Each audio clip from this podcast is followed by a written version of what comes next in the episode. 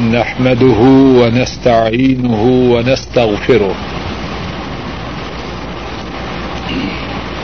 ونعوذ بالله من شرور أنفسنا ومن سيئات أعمالنا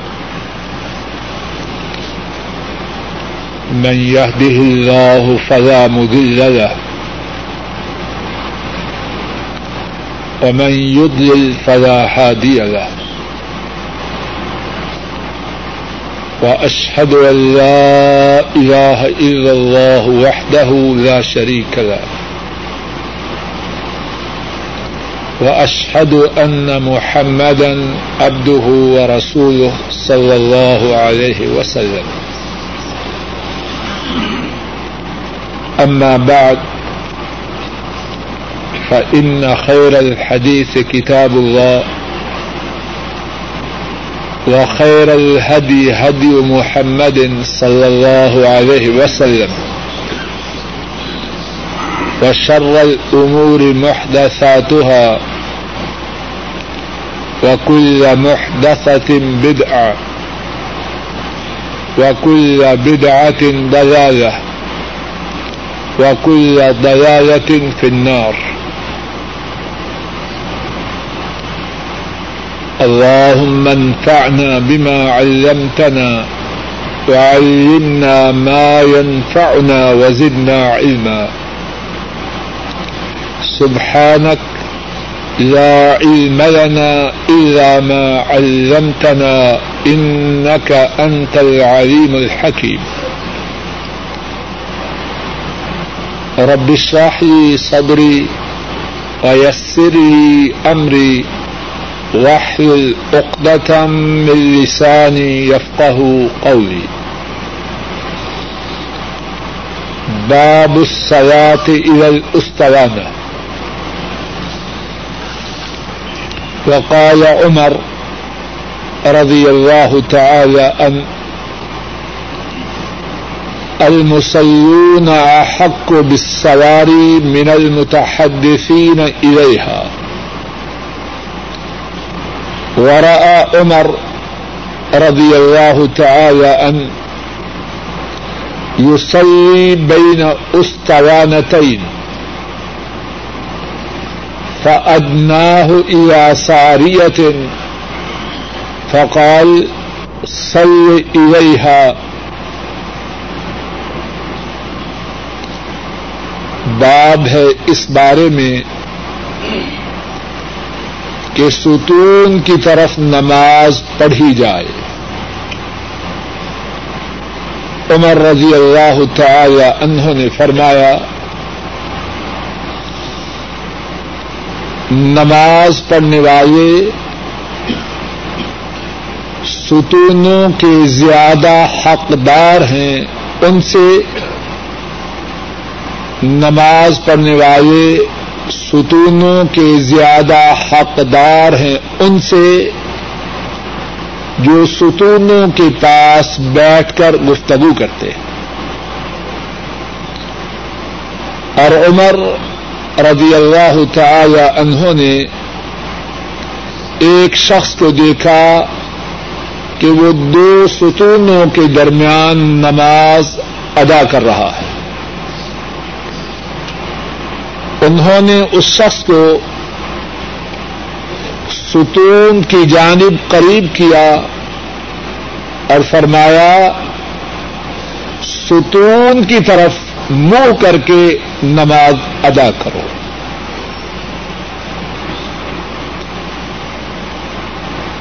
گزشتہ درس میں جبکہ صحیح بخاری پڑھی گئی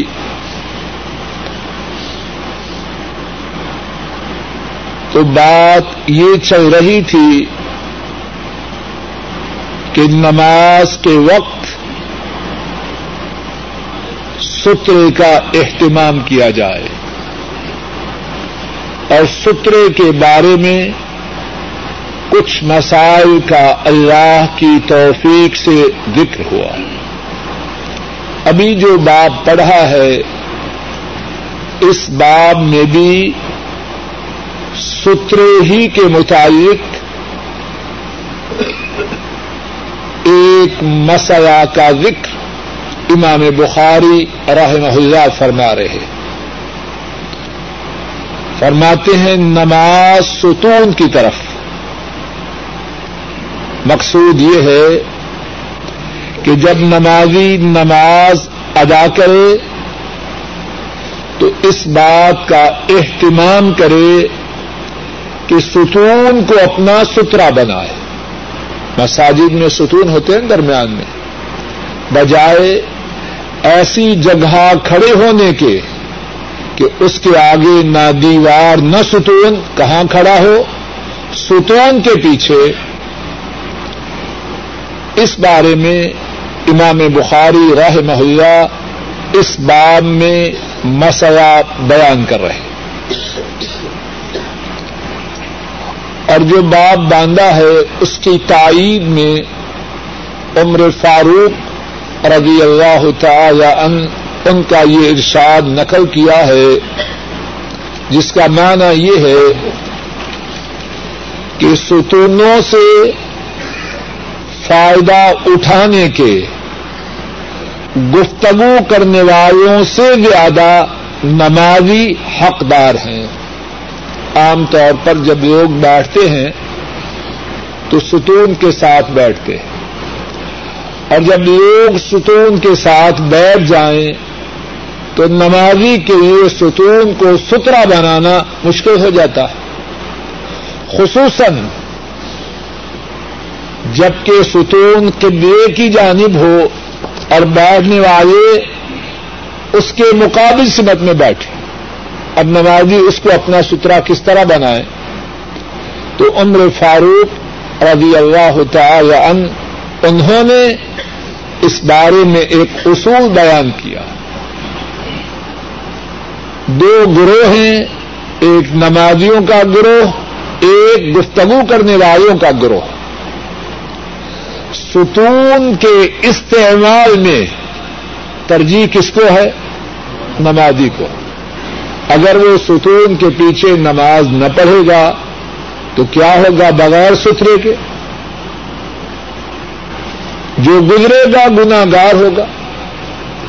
اب بیٹھنے والے ہیں، ستون کے ساتھ ٹیک لگا کے نہ بیٹھے، ادھر جا کے بیٹھ جائے تو عمر فاروق رضی اللہ تعالی عنہ نے یہ ضابطہ بیان کیا کہ گفتگو کرنے والے اور نماز پڑھنے والے دونوں گروہوں میں سے ستون کے استعمال کے یہ ترجیح کس کو ہے؟ نمازیوں کو۔ اور یہاں ذرا اس بات کو بھی نوٹ کر لیجیے ہم میں سے کتنے ہیں؟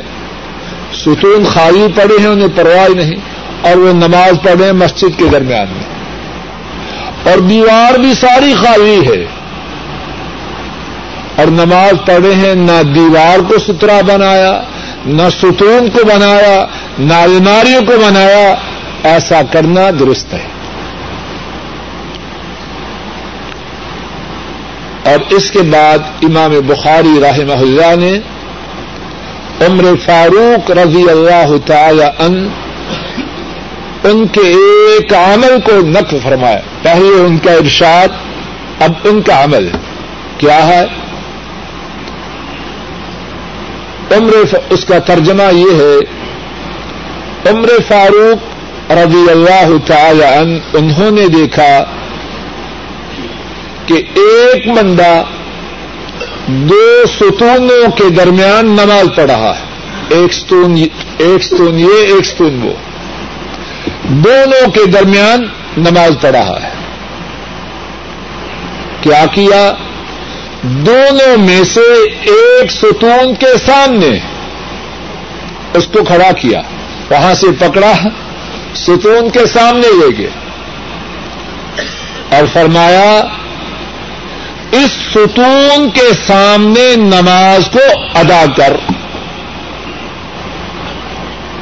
غور کیجیے عمر فاروق رضی اللہ تعالی ان ان کے اس عمل اور اس فرمان پر۔ پہلی بات تو یہ ہے کہ نماز میں سترے کا اہتمام کرنا اس کی اہمیت عمر فاروق رضی اللہ تعالی انہوں کی نگاہ میں کتنی زیادہ ہے۔ ہم نمازی کو نماز پڑھتے ہوئے وہاں سے پکڑا کہاں لے گئے بولو نا ساتھ ستون کے سامنے۔ اس کے نماز پڑھنے کی فکر نہیں کی کہ نماز پڑھا اس کو ہلانا درست نہیں۔ نماز ہی کی حالت میں اس کو ستون کے سامنے لے گئے۔ کیا اس سے یہ معلوم نہیں ہوتا کہ نمازی کے لیے سترے کا اہتمام کرنا کتنا ضروری ہے؟ اگر ضروری نہ ہوتا تو عمر فاروق رضی اللہ تعالی عنہ اس کو وہاں سے کھینچ کر ستون کے سامنے لے جاتے۔ ایک دوسری بات، اور اس پر بھی خوب توجہ کیجیے کہ وہ بات ہم میں روز بروز کم ہو رہی ہے۔ اور وہ بات یہ ہے، نیکی کا حکم دینا برائی سے روکتا۔ لوگوں اس بات پر خوب توجہ کرو۔ ایک مصیبت تو یہ ہے کہ ہمارے اندر نیکیوں میں کمی ہے اور اس سے زیادہ عام مصیبت یہ ہے کہ نیکی کی بات کہنے کا جذبہ، برائی سے روکنے کا جذبہ وہ بہت کم ہے۔ نیکی کرنے والے، بدی سے بچنے والے تھوڑے ہیں۔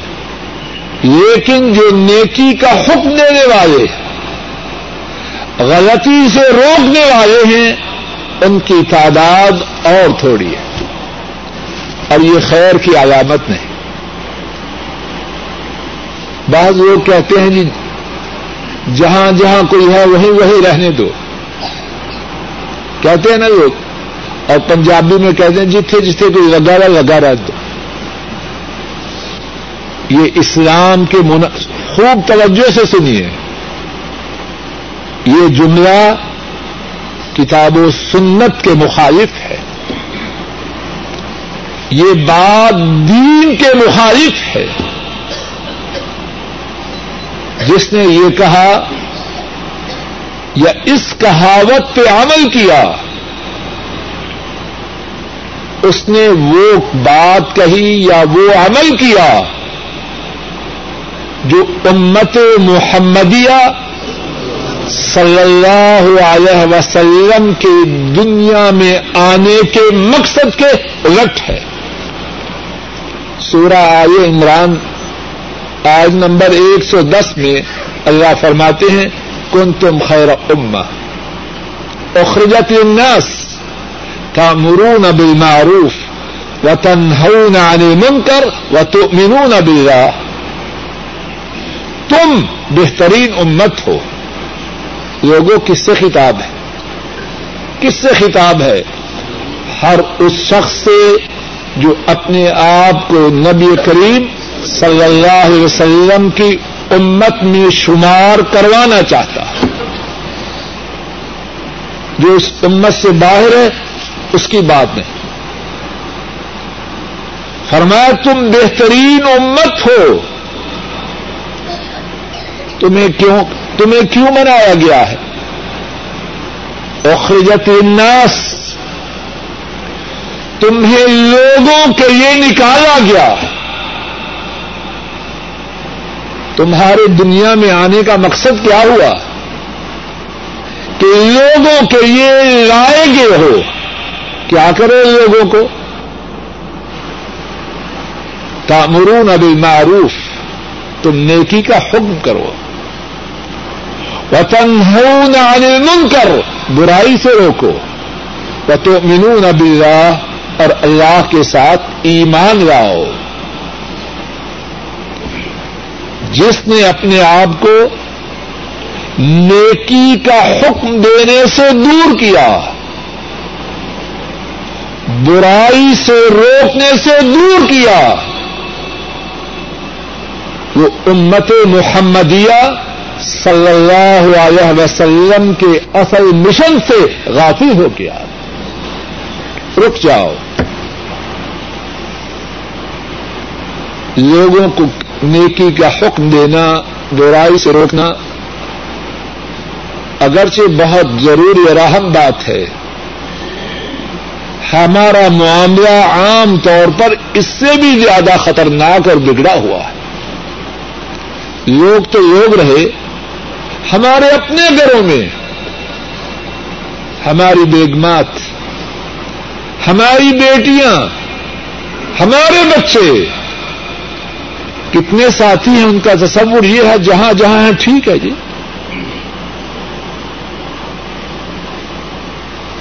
ایسی غفلت کیا لوگوں میں نہیں آ چکی؟ اگرچہ سب میں نہیں، لیکن بہت گرو میں۔ خوب توجہ سے سنیے۔ اور اللہ مالک کی توفیق سے پوری ذمہ داری سے کہتا یہ نقطہ نظر یہ پالیسی اسلام اس کی اجازت قطعا نہیں دیتا۔ اور پھر ایک اور بات ضمنی طور پہ سمجھ لیجیے نیکی کا حکم دینا، برائی سے روکنا کوئی اس کا مقصد یہ نہ سمجھے کہ آدمی ہر بات ڈنڈے سے کرے یا فوراً پسٹل نکالے، یہ مقصد نہیں۔ نرمی سے، محبت سے، پیار سے، شفقت سے، نیکی کا حکم دے، ادب سے، برائی سے روکے۔ اور اللہ نے جن لوگوں کا اسے سربراہ بنایا ہے اپنے کنبے کا وہ حسب ضرورت حالات کے مطابق شریعت کی حدود میں سختی بھی کرے۔ لیکن یہ ہے کہ سرے سے نیکی کا حکم دینا، غلطی سے روکنا، اپنی ڈکشنری ہی سے خارج کر دے، یہ انتہائی خطرے کی بات۔ تو بات یہ ہو رہی تھی عمر فاروق رضی اللہ تعالی ان ان کی نگاہ میں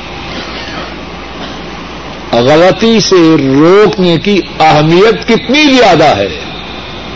نمازی کی نماز کی پرواہ نہیں کری کی، اس کو پکڑا اور ستون کے پیچھے کر دیا۔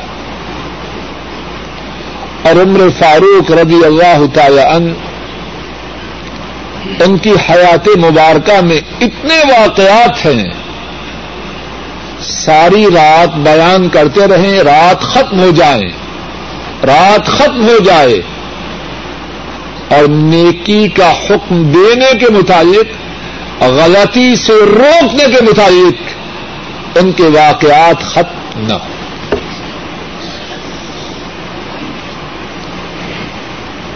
اس کے بعد امام بخاری راہ محلہ ایک حدیث پاک بیان کرتے ہیں۔ حدیث پڑھتا ہوں پھر اس کا انشاءاللہ اللہ ترجمہ اور مختصر سی تشریح کروں گا۔ قال حدثنا المكي بن إبراهيم قال حدثنا يزيد بن أبي عبيد قال كنت آتي ما سلمة بن الأقوع رضي الله تعالى عنه فيصلي عند الأسطوانة التي عند المصحف. فقلت، يا أبا مسلم، أراك تتحرى الصلاة عند هذه الأسطوانة قال، فإني رأيت النبي صلى الله عليه وسلم یتحر سیاتا اندہا امام بخاری فرماتے ہیں، ہم سے یہ حدیث مکی بن ابراہیم نے بیان کی اور وہ فرماتے ہیں، ہم سے یہ حدیث یزید بن ابی عبید نے بیان کی۔ اور یزید کہتے ہیں میں سلمہ بن اقوا رضی اللہ تعالی عنہ کے پاس آیا کرتا تھا۔ اور سلمہ مسجد نبوی میں اس ستون کے پاس جہاں کے مصحف تھا، نماز پڑھا کرتے۔ میں نے کہا، اے ابو مسلم میں دیکھتا ہوں کہ آپ اس ستون کے پاس نماز پڑھنے کا اہتمام کرتے ہیں۔ حضرت سلمہ رضی اللہ تعالی ان جواب میں فرمانے لگے، میں نے نبی مکرم صلی اللہ علیہ وسلم کو دیکھا کہ وہ اس ستون کے پاس نماز پڑھنے کا اہتمام فرمایا کرتے اس حدیث پاک میں کتنی ہی باتیں ہیں۔ ایک بات یہ ہے کہ بعض لوگ یزید نام رکھنا بہت برا سمجھتے اب یہ حدیث کے صحیح بخاری کے راویوں میں سے ایک راوی ہیں، تابعی ہیں۔ اور ان کا نام کیا ہے؟ یزید بن ابی عبید۔ یہ تصور درست نہیں کہ یزید نام برا ہے۔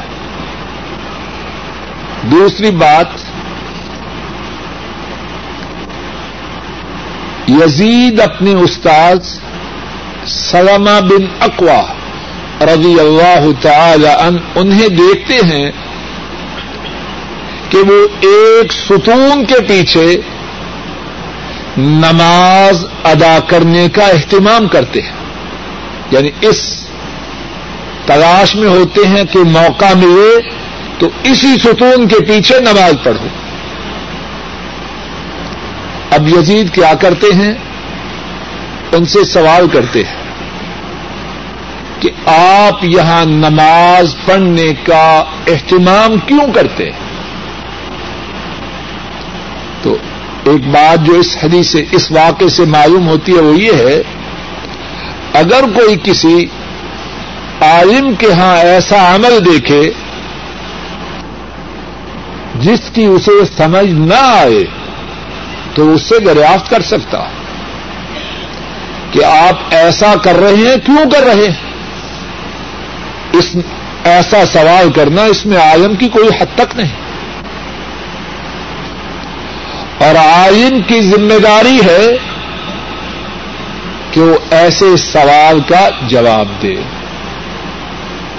لیکن اس بات کا خیال رکھا جائے کہ سوال ادب سے کیا جائے۔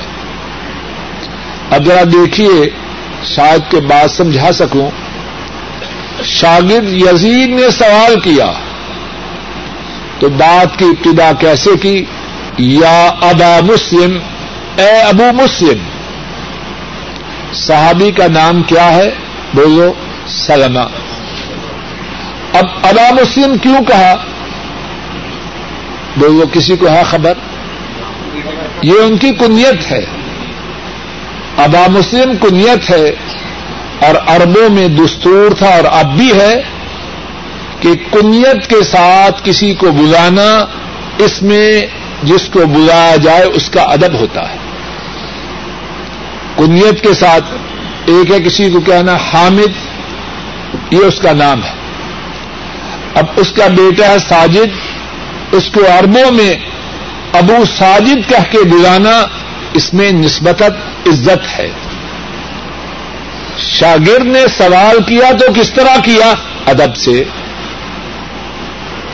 ابا مسلم کہہ کے پکارا۔ بات سمجھ میں آئی؟ اب اور غور کیجیے ایک نئی بات۔ اب استاذ نے اس سوال کا جواب دیا۔ تو اس نے اپنے عمل کی جو دلیل تھی وہ کہاں سے پیش کی؟ لوگوں غور کرو۔ احادیث میں ہدایت کے خزانے ہیں۔ لیکن ان کے لیے جو ہدایت حاصل کرنا چاہے اور جن پر اللہ کی رحمت ہو جائے، خوب غور کرو۔ سلما کون ہیں؟ بولو اللہ کے نبی کے صحابی ہیں۔ ان کے عمل کے متعلق سوال ہوا، جواب میں کیا کہتے ہیں؟ کہ میرے خیال میں یہ کام اچھا ہے۔ کیا کہتے ہیں؟ کچھ بات سمجھ میں آئی؟ کہتے ہیں، اس ستون کی طرف نماز ادا کرنے کا اہتمام اس لیے کر رہا ہوں کہ مدینے والے کو دیکھا کہ وہ اس ستون کی طرف نماز کے ادا کرنے کا اہتمام کرتے ہائے میرے اللہ، ہم کہاں بٹک رہے ہیں؟ دین میں حجت کس کا عمل ہے؟ بولو، کس کا عمل حجت ہے دین میں؟ میرا، کسی پیر کا، کسی مولوی کا، کسی محدث کا، کسی فقی کا نہیں۔ دین میں حجت ہے مدینے والے کا عمل۔ اگر کسی کی بات چلنی ہوتی تو سلما بجاتے خود صحابی۔ اور بڑی شان والے صحابی ہیں۔ کہتے میں اس کو کرنا مناسب سمجھتا ہوں۔ کہا انہوں نے؟ کیا کہا؟ انی رائے تن نبی صلی اللہ علیہ وسلم یتا ہر سیاتا اندہا شاگرد، میں اس ستون کی طرف منہ کر کے نماز پڑھنے کا اہتمام اس لیے کر رہا ہوں کہ تیرے اور میرے نبی نے اس مقام پر، اس ستون کے پیچھے نماز کے ادا کرنے کا اہتمام کیا۔ کتنی سچی صاف اور پیاری بات ہے۔ اور اگر ہم مسلمان اس بات پہ آ جائیں، کوئی جھگڑا رہے؟ کہتے ہیں جی بات تو ٹھیک ہے، لیکن ہمارے مولوی صاحب نے یوں کہا، اے عقل مند کچھ ہوش کر۔ مولوی صاحب کو تو نبی بنا دیتا ہے۔ ایک مولوی نہیں کروڑ مولوی جمع ہو جائیں۔ اگر ان کی بات مدینے والے کی بات کے مخالف ہے، کائنات کے رب کی قسم، کروڑ مولوی کی بات کی کوئی حیثیت نہیں۔ کروڑ نہیں، ارب جتنے بھی ہو جمع ہو جائے امام نوی رحمہ اللہ نے شرح نبی میں ایک بڑی پیاری بات فرمائی فرماتے ہیں جب نبی کریم صلی اللہ علیہ وسلم ان کی کوئی سنت ثابت ہو جائے، کچھ لوگوں کے چھوڑنے کی وجہ سے اس کو نہ چھوڑا جائے۔ گا اور پھر کیا فرمایا؟ توجہ سے سنیے۔ کچھ نہیں بلکہ فرمایا اگر اکثریت اس کو چھوڑ دے، تب بھی اس سنت کو چھوڑا نہ جائے گا۔ اور پھر کیا فرمایا؟ سارے لوگ بھی چھوڑ دیں پھر بھی اس سنت کو چھوڑا نہ جائے گا۔ وہ تنہا، اللہ کے حبیب ساری امت پر باہری ہے۔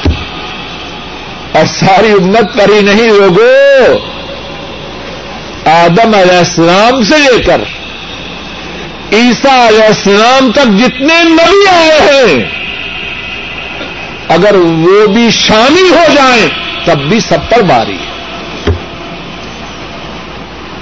ہم نے ان کے مقام کو سمجھا ہی نہیں۔ ان کے مقابلے میں کسی کی نہیں چلتی۔ اور سوائے رب کا قرآن اور اس کے بعد مدینے والے نبی کی سنت۔ صلی اللہ علیہ وسلم۔ ایک اور بات اس حدیث پاک میں، اللہ کی رحمتیں ہوں۔ حضرت سلمہ بن اقوا پر رضی اللہ تعالی عنہ۔ کتنا شوق ہے، کتنا جذبہ ہے۔ مدینے والے کے طریقے پہ چلنے کا۔ اللہ ہمیں بھی یہ شوق عطا کر اور تب تک موت نہ آئے۔ جب تک اللہ یہ شوق ہمارے رگ و ریشے میں سراج نہ کر دے۔ اس شوق کے بغیر مرنے کا کیا فائدہ؟ ہے کوئی فائدہ؟ ان کی شفات پانے کا ارادہ ہے کہ نہیں؟ ان کے حوض کوثر سے پانی پینے کی رغبت ہے کہ نہیں؟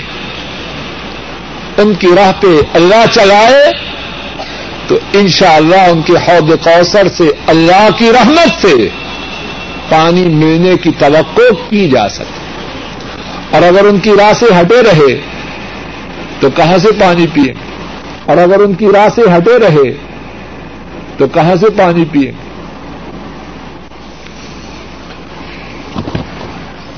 اس کے بعد امام بخاری راہ محلہ اسی باب میں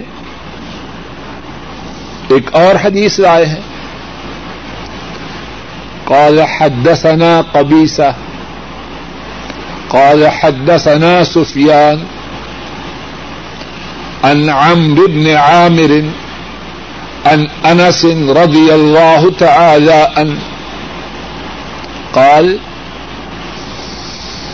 لقد رأيت كبار أصحاب النبي صلى الله عليه وسلم يبتدرون الصوارع عند المغرب وزاد شعبه ان عمر ان انس رضی اللہ تعالی ان حتى يخرج النبي صلی اللہ علیہ وسلم امام بخاری رحمہ اللہ فرماتے ہیں، ہم سے یہ حدیث قبیسہ نے بیان کی۔ اور وہ فرماتے ہیں، ہم سے یہ حدیث سفیان نے، اور سفیان نے امر بن عامر سے، اور امر بن عامر نے انس رضی اللہ تعالی انہوں سے یہ حدیث روایت کی۔ حضرت انس رضی اللہ تعالی انہوں نے فرمایا، یقیناً میں نے دیکھا کہ نبی کریم صلی اللہ علیہ وسلم کے اکابر صحابہ، بزرگ صحابہ مغرب کی نماز کے وقت ستونوں کی طرف جلدی جلدی کرتے اور ایک دوسری روایت میں یہ الفاظ بھی ہیں، یہاں تک کہ نبی کریم صلی اللہ علیہ وسلم نماز مغرب پڑھانے کے لیے مسجد میں تشریف لے آتے توجہ کیجیے اس حدیث کا کیا مقصد ہے؟ اس حدیث کا مقصد یہ ہے، جب مغرب کی اذان ہوتی، بزرگ صحابہ، اکابر صحابہ، جلیل القدر صحابہ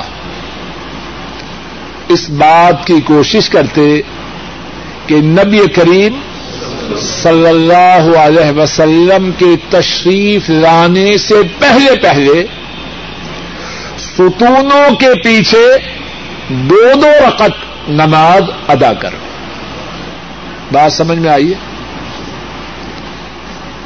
اب ذرا رک جائیں۔ حضرات صحابہ کے اس عمل سے کیا کیا باتیں ثابت ہوتی ہیں؟ نمبر ایک، اور توجہ کریں، ہم سے تعلق ہے، اور خوب توجہ کریں، اور شاید کے بعد تھوڑی سی کڑوی بھی ہو۔ ہم کس وقت مسجد میں جاتے ہیں؟ بولو ان کی بات ہے جو جماعت کے ساتھ پڑھتے ہیں۔ بعض بدبخت تو ویسے جماعت سے دور ہے ان کی بات نہیں، وہ ہمارے موضوع سے اس وقت خارج ہے حضرات صحابہ نماز کی ادائیگی کے لیے مسجد میں کب جاتے؟ اہتمام شوق سے جاتے۔ مغرب کی جماعت کے کھڑے ہونے سے پہلے تاکہ دو رقطیں اقامت کے ہونے سے پہلے ادا کرے۔ اب جو ماشاء اللہ دوسری اور تیسری رقط میں جا کے ملتے ہیں، وہ کس کے کس کے طرز عمل کو اپنا رہے ہیں؟ ساتھی ایسے کہ نہیں؟ کہتے ہیں جماعت مل جائے گی، کافی لمبی کراط کرتے ہیں امام صاحب۔ یہی کہتے ہیں نا۔ یار ایڈی جلدی کا دیے تھیری کراط ہے ہی آج پڑ لیں گے۔ محرومی کی باتیں ہیں۔ ایسی باتیں طاہر صاحب کے نہیں۔ محرومی کی باتیں ہمارے اسراف ایسے نہ تھے۔ جماعت کے لیے نہیں۔ یہ جماعت کھڑی ہونے سے پہلے دو رقطوں کے لیے اہتمام ہو رہا ہے۔ کہ یہ دو رقطیں نکل نہ جائیں اور سنو اور توجہ سے سنو اور یاد رکھو۔ ان دو رقطوں کا ادا کرنا واجب نہیں۔ مغرب سے پہلے جو دو رقطیں ہیں، ان کا ادا کرنا واجب نہیں، فرض نہیں۔ لیکن جماعت کے ساتھ نماز کا ادا کرنا فرض ہے۔ کہاں وہ اور کہاں ہم اور پکے مسلمان ماشاء اللہ اسی کا نام مسلمانی نمبر دو۔ نمبر ایک بات تو ہو گئی ہمارے اسراف کا۔ جماعت کے اتنا اہتمام کہ مغرب کی نماز سے پہلے دو رکتیں مس نہ ہو جائیں، اس کے لیے محنت اور کوشش کریں۔ نمبر دو، مغرب سے پہلے دو رکتیں پڑھنا۔ حدیث سے ثابت ہے۔ اور اس بارے میں ایک حدیث نہیں، کتنی احادیث۔ بعض لوگ بڑا اعتراض کرتے کرتے ہیں کہ نہیں؟ اور بعض یہ بھی کہتے ہیں کہ یہ وہابیوں نے نئی بات نکال لی ہے اور بہت بڑی دلیل ہے جی ہم نے تو اپنے آبا اجداد میں سے کسی کو دیکھا ہی نہیں۔ نئی بات ہے۔ اپنے خیال میں تو امام بخاری ہے کہ جس بات کا تجھے پتا نہیں، وہ دین میں آئی نہیں۔ تو کون ہے؟ دینی معلومات کے مطابق تیرا حدود اربا ہے کتنا؟ اب صحیح بخاری ہے آپ کے سامنے۔ اکابر صحابہ۔ بزرگ صحابہ مغرب سے پہلے ستونوں کے سامنے کھڑے ہو کے دو رکتیں پڑھنے کا اہتمام کرتے ہیں۔ اور ایک حدیث پاک میں جس کو امام مسلم نے روایت کیا ہے، اس میں یہ الفاظ ہیں کہ جب مغرب کی اذان ہوتی اور لوگ اس بات کی کوشش کرتے کہ ستونوں کے پیچھے دو دو رقطیں ادا کریں،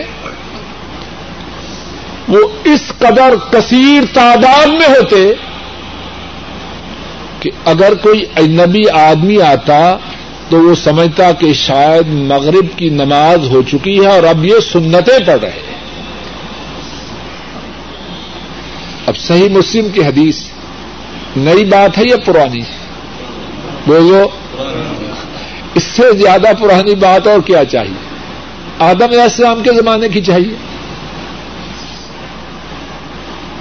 اور سنو، نبی کریم صلی اللہ علیہ وسلم نے فرمایا سلو قبل المغرب۔ سلو قبل المغرب۔ ثم قال في الثالثة لمن شاء. فرمایا، مغرب سے پہلے نماز پڑھو۔ مغرب سے پہلے نماز پڑھو۔ اور تیسری مرتبہ فرمایا، جو چاہے۔ دو باتیں ثابت ہیں۔ مغرب کی نماز سے پہلے دو رکعتیں پڑھنا۔ حضرت صلی اللہ علیہ وسلم کے ارشاد کے مطابق سنت ٹھہرا۔ اور جب آپ نے تیسری مرتبہ یہ فرمایا ایمن شاہ تو اس سے یہ معلوم ہوا، اگر کوئی نہ پڑھے تو اس پر گنا نہیں۔ ان دو رختوں پر زور دیتے دیتے کوئی سے واجب نہ ٹھہرا دے۔ پڑھے تو سنت سے ثابت ہے، نہ پڑھے کوئی گنا ہے ایک اور بات اس حدیث پاک سے یہ معلوم ہوتی ہے، توجہ کیجیے کہ اکابر صحابہ اس بات کے لیے کوشش کرتے کہ وہ دو رکعتیں کہاں پڑے بولو۔ میری یہ خواہش ہے کہ ہم اس بات کو اپنی زندگی میں لے آئیں کہ سترے کے پیچھے نماز پڑھیں۔ اگر میسر نہ ہو تو پھر تو الگ بات اکابر صحابہ مغرب کی دو رکتیں ادا کرنے کے لیے کس بات کا اہتمام کرتے؟ ستون کے پیچھے۔ ہو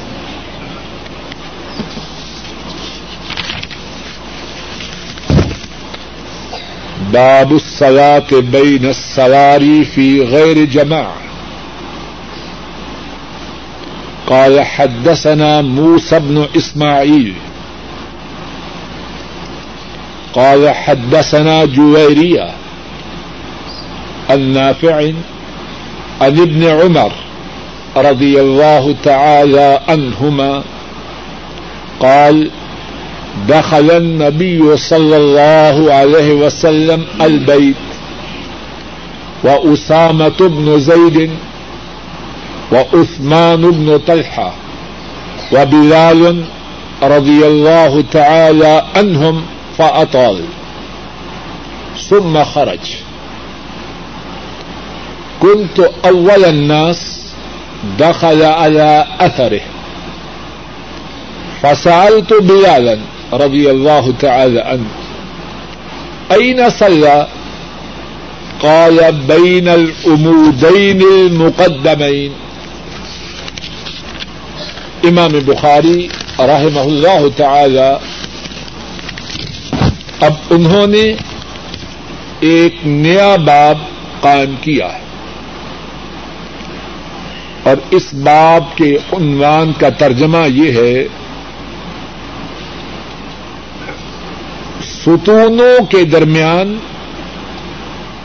نماز کا ادا کرنا جبکہ آدمی جماعت کے ساتھ نہ ہو۔ تنہا نماز پڑھ رہا ہے ستونوں کے درمیان نماز کا پڑھنا۔ اور جو حدیث اس باب میں پہلی ہے، اس کا ترجمہ یہ ہے، امام بخاری فرماتے ہیں، ہم سے یہ حدیث موسا بن اسماعیل نے بیان کی۔ اور وہ فرماتے ہیں، ہم سے یہ حدیث جویریا نے بیان کی۔ اور جویریا نے یہ حدیث نافے سے اور نافے نے یہ حدیث ابن عمر رضی اللہ تعالی عنہما سے روایت کی۔ ابن عمر رضی اللہ تعالی عنہما، انہوں نے فرمایا، نبی کریم صلی اللہ علیہ وسلم بیت اللہ میں داخل ہوئے۔ اور اسامہ بن زید، عثمان بن طلحہ اور بلال یہ تینوں بھی آپ صلی اللہ علیہ وسلم کے ساتھ بیت اللہ میں داخل ہوئے۔ فاطال، آپ نے وہاں لمبی نماز پڑھی۔ پھر آپ باہر تشریف لائے۔ ابن عمر فرماتے ہیں، آپ کے بعد بیت اللہ میں داخل ہونے والوں میں سے میں پہلا شخص تھا۔ میں نے بلال رضی اللہ تعالی ان ان سے سوال کیا ائی نہ آپ نے بیت اللہ کے اندر نماز کہاں پڑھی؟ حضرت بلال رضی اللہ تعالی ان انہوں نے جواب میں کہا آپ نے دو ستونوں کے درمیان نماز پڑھی۔ ملانے کا مسئلہ ہے۔ کوئی اب اس حالت میں ستونوں کے درمیان کھڑا ہونے سے صفوں کے نہ ملانے والی بات نہیں ہوتی۔ اور جب ستونوں کے درمیان کھڑا ہونا ہے، تو شاید کسی کے ذہن میں سوال پیدا ہو کہ اب سترا کہاں ہوگا؟ یہ سوال ہوتا ہے، سمجھ آ رہی ہے بات کی؟ یہ تب ہے جبکہ ستونوں کے درمیان کھڑا ہونے کے باوجود کسی اور چیز کا سترا سامنے ہو۔ اگر ستونوں کے درمیان کھڑے ہونے کی صورت میں آگے سترا نہ ہو تو کیا کرے؟ بولو ستونوں کے درمیان کھڑا ہوا اور آگے سترا نہیں، دور دیوار ہے، تو کیا کرے؟ دونوں میں سے ایک ستون کے، جس طرح کے عمر فاروق رضی اللہ تعالی عنہ نے ایک شخص کو دیکھا، ابھی ہم سن چکے کہ دو ستونوں کے درمیان کھڑا، اس کو پکڑ کے کہاں کیا؟ ستون کے پیچھے۔ اب جو دو ستونوں کے درمیان کھڑا ہونا ہے، کب؟ جبکہ دیوار کا سترا آگے موجود ہو۔ یہ بات امام بخاری رحمہ اللہ اس باب میں ثابت کر رہے ہیں۔ اور اس کے بعد جو حدیث ہے، جو کہ پڑھی گئی اور اس کا ترجمہ بھی کیا گیا، اس حدیث میں کتنی ہی باتیں ہیں۔ چند ایک باتیں اللہ کی توفیق سے شمار کر کے سنتے ہیں۔ پہلی بات یہ ہے کہ نبی رحمت صلی اللہ علیہ وسلم بیت اللہ کے اندر داخل ہوئے اور وہاں جا کے نماز ادا کی۔ کیا معلوم ہوا؟ بیت اللہ کے اندر داخل ہونا اور وہاں جا کے نماز کا ادا کرنا سنت نبوی سے ثابت ہے۔ میرے ذہن میں خیال ہے، اللہ کرے کہ وہ ٹھیک ہو اور اگر غلط ہو تو اللہ معاف فرمائے، اور اگر کسی کے علم میں وہ خیال غلط ہو تو مجھے تبدیح کرے۔ بیت اللہ کا کچھ حصہ بیت اللہ کی عمارت سے باہر ہے کہ نہیں؟ جس کو ہم حتیم کہتے ہیں۔ تو جو شخص وہاں نماز پڑھے، اس نے کہاں نماز پڑھی؟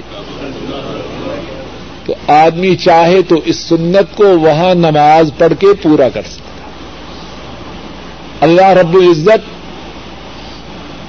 ان کے کاموں کی حکمتیں وہی جانے۔ لیکن شاید کہ بیت اللہ کا یہ جو حصہ باہر رہ گیا ہے، سب مسلمان جو وہاں حاضر ہو جائیں، اللہ کی توفیق سے بیت اللہ میں نماز ادا کرنے کی سنت کو پا سکتے چھوٹا ہو، بڑا ہو، امیر ہو، غریب ہو، کسی کو ہے کوئی پابندی؟ اللہ عالم، حکمت کیا ہے؟ لیکن یہ بات اس کا احساس ہوتا ہے۔ دوسری بات نبی کریم صلی اللہ علیہ وسلم جب بیت اللہ میں داخل ہوئے، اللہ اکبر،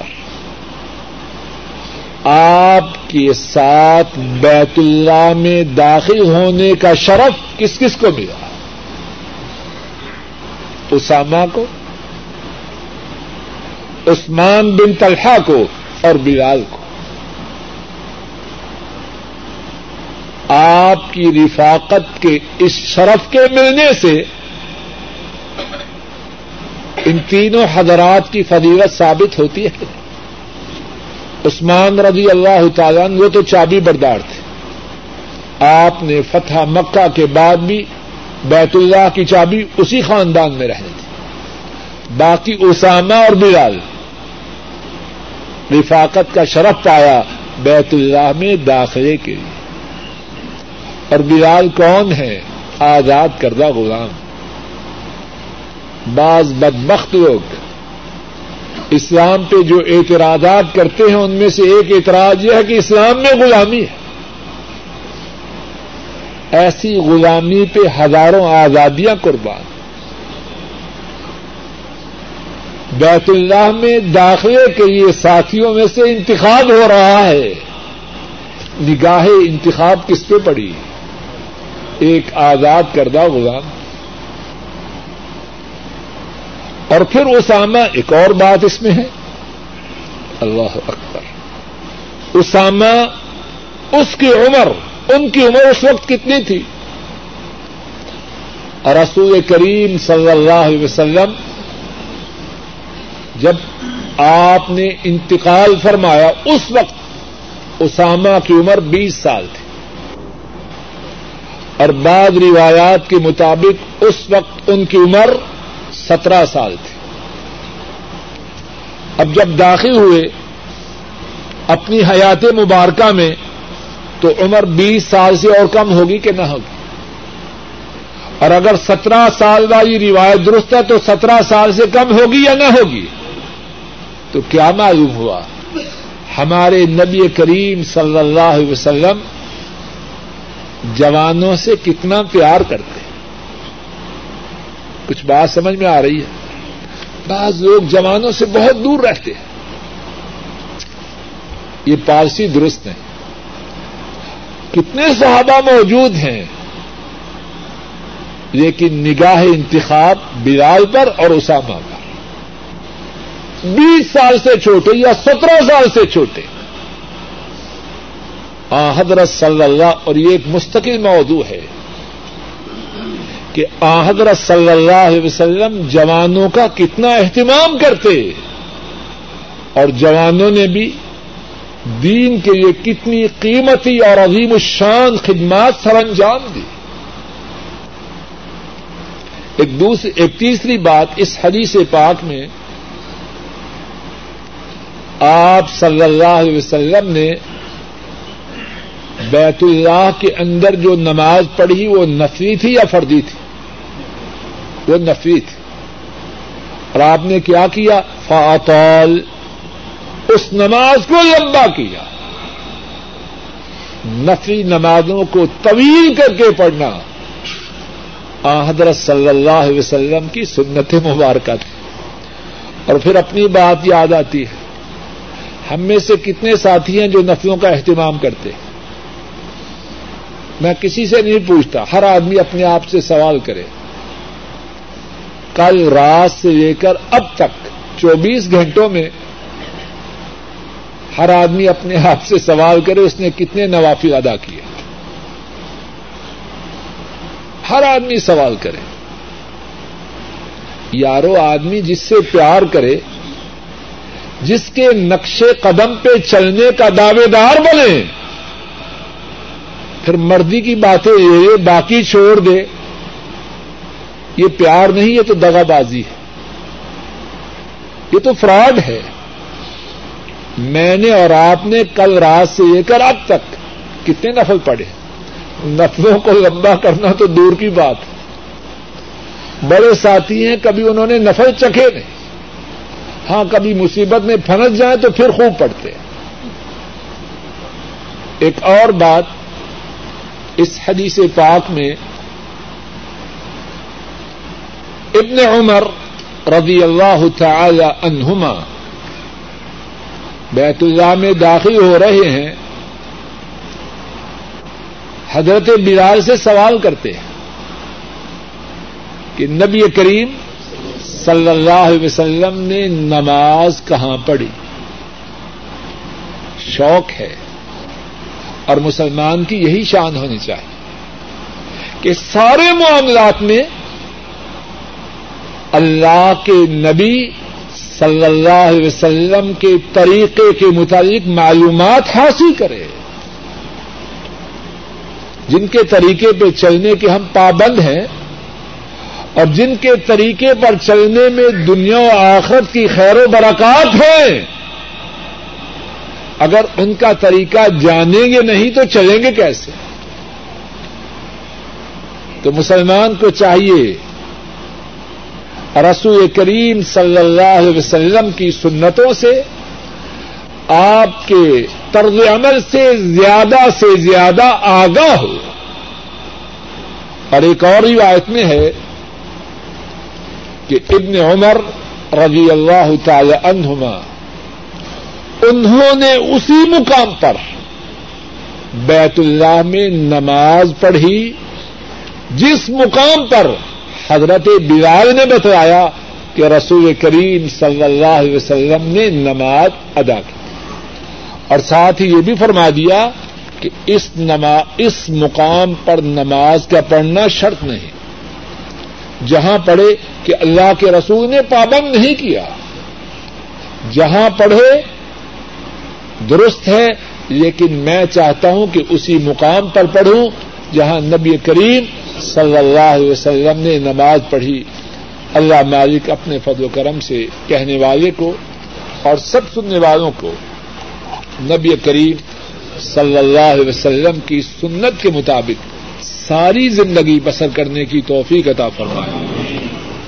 اے اللہ، بات کے کہنے اور سننے میں جو غلطیاں ہوئیں اپنے فضل و کرم سے انہیں معاف فرما۔ اے اللہ، بات کے سمجھانے اور سمجھنے میں جو کوتاہیاں ہوئیں، اے اللہ، ان کوتاہیوں کو معاف فرما۔ اور اے اللہ، جو ٹھیک بات کہی اور سنی گئی، اے اللہ، اس بات کو قبول فرما۔ اس پر عمل کرنا ہمارے لیے آسان بنا۔ ہماری اس نشست کو قبول فرما۔ ہمارے گناہوں کی معافی کا سبب بنا۔ پریشانیوں کی دوری کا ذریعہ بنا۔ نیک حاجات کے پورے ہونے کا اپنے فضل و کرم سے سبب بنا۔ ایک سوال یہ ہے، فجر کی نماز جبکہ سفر میں ادا کی جائے تو اس کے ساتھ سنتیں پڑھنی ہے یا نہیں؟ جواب یہ ہے کہ فجر کی سنتیں سفر میں بھی پڑھنی ہے جس طرح کے حضر میں پڑھنی فجر کی سنتیں ہمیشہ پڑھنی اگر کسی شخص کی کمائی حرام کی ہو، تو جب وہ توبہ کروے، تو اللہ تعالی اعظم ثواب کمائی حرام کی، آج توبہ کی۔ تو جو ہو چکا، سو ہو چکا۔ اب وہ مال اس کا ہے، لیکن اسی حرام کمائی کے بقایا جات جو لوگوں کے ذمہ ہو، ان کا مطالبہ نہ کرے۔ کسی کو دس ہزار ریال سود پہ دیا۔ پہلے جو کرتا رہا، سو کرتا رہا۔ ان شاء اللہ رحمان توبہ کرے، جو مال اس کے پاس آ چکا، سو آ چکا۔ اب باقی کسی کے ذمے دس ہزار ریال ہے سود پر اب سود بنتا ہے ایک ہزار، تو ٹوٹل کتنے ہوئے؟ اب دس ہزار ہوئے وہ ایک ہزار نہ لے۔ جو داخل نہیں ہوا اس کو داخل نہ کرے۔ اور جو پہلے سے داخل ہو چکے ہیں، اللہ سے توبہ کرے اللہ کی رحمت سے امید ہے، وہ معاف کرنے والے سوال یہ ہے کہ کسی شخص کے عزیز، اس کی ہمشیرہ اور بہنوئی، اس کی بیٹی لے کے اپنی بنانا چاہتے ہیں، جس کو متبنا کہتے ہیں۔ پنجابی اردو میں کیا کہتے ہیں؟ یہ پال۔ اسلام میں اس کی اجازت نہیں۔ اچھی طرح مسئلہ سن لیجیے اور یاد کر لیجیے۔ جو بیٹا جس کا ہے اسی کا ہے۔ رسول کریم صلی اللہ علیہ وسلم نے حضرت زید کو اپنا بیٹا بنا رکھا۔ قرآن کریم میں اللہ نے واضح طور پر فرمایا کہ محمد صلی اللہ علیہ وسلم کسی آدمی کے باپ نہیں، مقصد کیا؟ زید کے باپ نہیں۔ زید کا باپ وہی ہے جو تھا۔ اور پھر اسی پر بس نہیں کیا، زید کی جو بیوی تھی، رضی اللہ تعالی انہوں نے اس کو طلاق دی تھی۔ اس کا نکاح اللہ کے حکم سے کس سے ہوا؟ رسول کریم سے سمجھ اس بات کو اللہ نے جڑ سے اکھاڑ دیا۔ اب جو یہ تاریخ ہے، اس کی جو بیوی ہے، لوگ یہی کہتے ہیں، یہ میری بہو ہے۔ یہی کہتے ہیں، تو معذ اللہ آپ نے بہو سے نکاح کیا؟ وہ بنتی۔ یہ پالک بیٹا بنتا ہی نہیں۔ پکی اور قطعی بات اور سن لیجیے کسی اس بات میں خیر نہیں جس بات سے اللہ نے روکا ہے۔ ہو سکتی ہے خیر اس میں؟ جتنی محبت سارے لوگوں کو مجھ سے ہے، اگر ہے تو۔ ویسے ہی لوگ محبت والے تھوڑے ملتے ہیں۔ سارے لوگوں کو مجھ سے جتنی محبت ہو سکتی ہے اللہ کو اس سے زیادہ محبت اپنے بندوں سے۔ بلکہ جتنی محبت انسان کو اپنے آپ سے ہے، اللہ کو اپنے بندوں سے اس سے بھی زیادہ محبت ہے۔ اب اللہ نے اپنے بندوں کے لیے جس کام کو حرام قرار دیا ہے، اس میں بندوں کی خیر ہوگی۔ اور سوائے اور رب کی قسم اس میں خیر نہیں، اس میں مصیبت ہی ہو۔ نہ کسی کو اپنا بیٹا اس لیے دینا کہ وہ اس کو بیٹا بنا لے نہ دینا جائز، نہ لینا جائز۔ لینے والا